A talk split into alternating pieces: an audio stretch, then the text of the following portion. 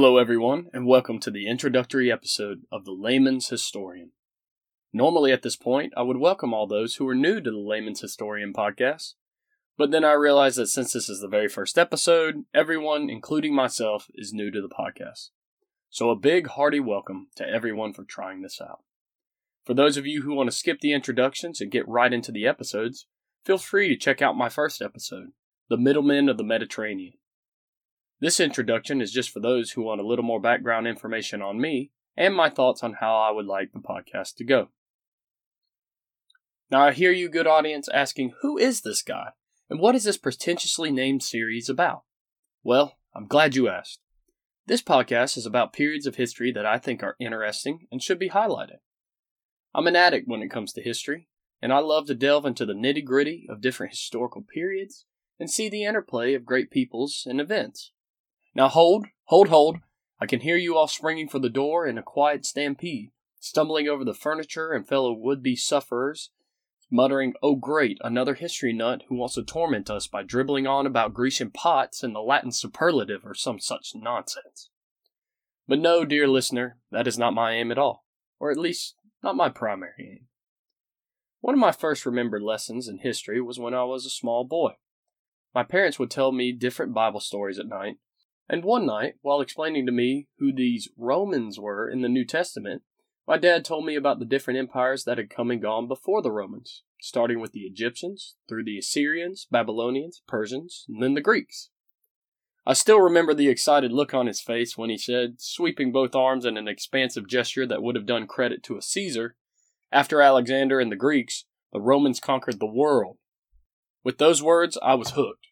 I devoured books like a wild animal, from the historical fiction of G.A. Henty to more serious books that I didn't understand but pretended I did. I was, and still am, to be honest, that ridiculous guy who lights up when someone casually says, when in Rome, seeing in that flippant statement a challenge, like a warhorse hearing a trumpet, to begin excitedly discussing every Roman from Romulus to Garibaldi. And yes, I know Garibaldi wasn't a Roman in the proper sense, but you get the idea. My idea of a good time is watching a History Channel documentary on the Huns with my wife, who allows me to continue on in my dusty delving and even, gasp, encourages me to continue it. What an enabler. But before I turn anyone off by these personal ramblings, I make no claims as to historical superiority. I'm no withered sage on top of a mountain. I'm just a guy who loves history and loves to talk about it. So, how does all this relate to the podcast? Simple. I want to provide a concise overview of interesting time periods, highlighting impressive figures who I feel should be remembered for better or worse, that a layman like myself would appreciate.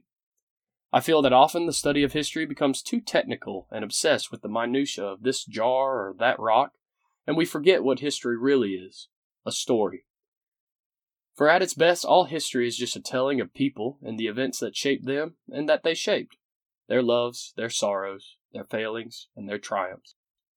I think we forget that the people of history, from the dawn of creation until now, were people like us, who had thoughts and feelings and their own part to play, whether joyful or tragic, in the tapestry of life. I believe that the richest lessons from history come not when we study the people of the past like we study an insect in a laboratory, but when we see them for what they really were men and women very much like ourselves. And I think it would do the world a whole lot of good if more human was put back into the humanities.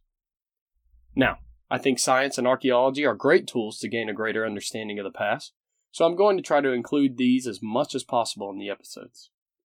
But I also think that studying the skull of a man with calipers does not get you quite so near his thoughts as reading what he wrote. Thus, I am going to try to highlight famous ancient as well as some modern authors for further reading, if I do not turn you off completely from the subject of history altogether. Now, I know that was a lot of preliminaries, but I figured it was better that we get off on the right foot and understand what this is all about. I've decided to try the first series as a history of Carthage. I hear you, I hear you, good listener. You, having failed to escape through the door earlier and given up hope, cry out in anguish at the mention of this obsolete civilization. I knew it, you're saying to yourself. This scallywag has bamboozled me into listening to this with all his layman talk about keeping it simple, and bam! He drops us into the deep end by starting us off in some obscure city from North Africa. But take heart, gentle listener, for all is not lost. I am a man of my word.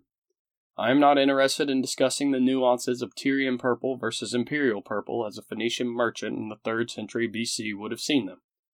They're both purple to me. Rather, I think the history of Carthage is a good starting point for three reasons.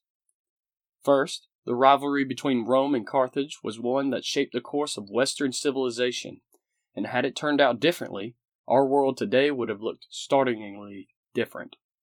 It was a struggle between two ancient superpowers, culminating in three world wars that rocked the Mediterranean world to its core. And so, it's worth a passing notice. Fine, that's dandy. Reason two, we can talk about elephants. And who doesn't love elephants? Reason three, I've moved recently, and out of my entire library, my books on Carthage are some of the few that I have handy, so they'll have to do. Great, well, that's good enough for introductions. For those of you brave souls who care to venture further with me, feel free to check out my next episode. Until then, have a fantastic day, take luck, and maybe grab a pocket copy of Livy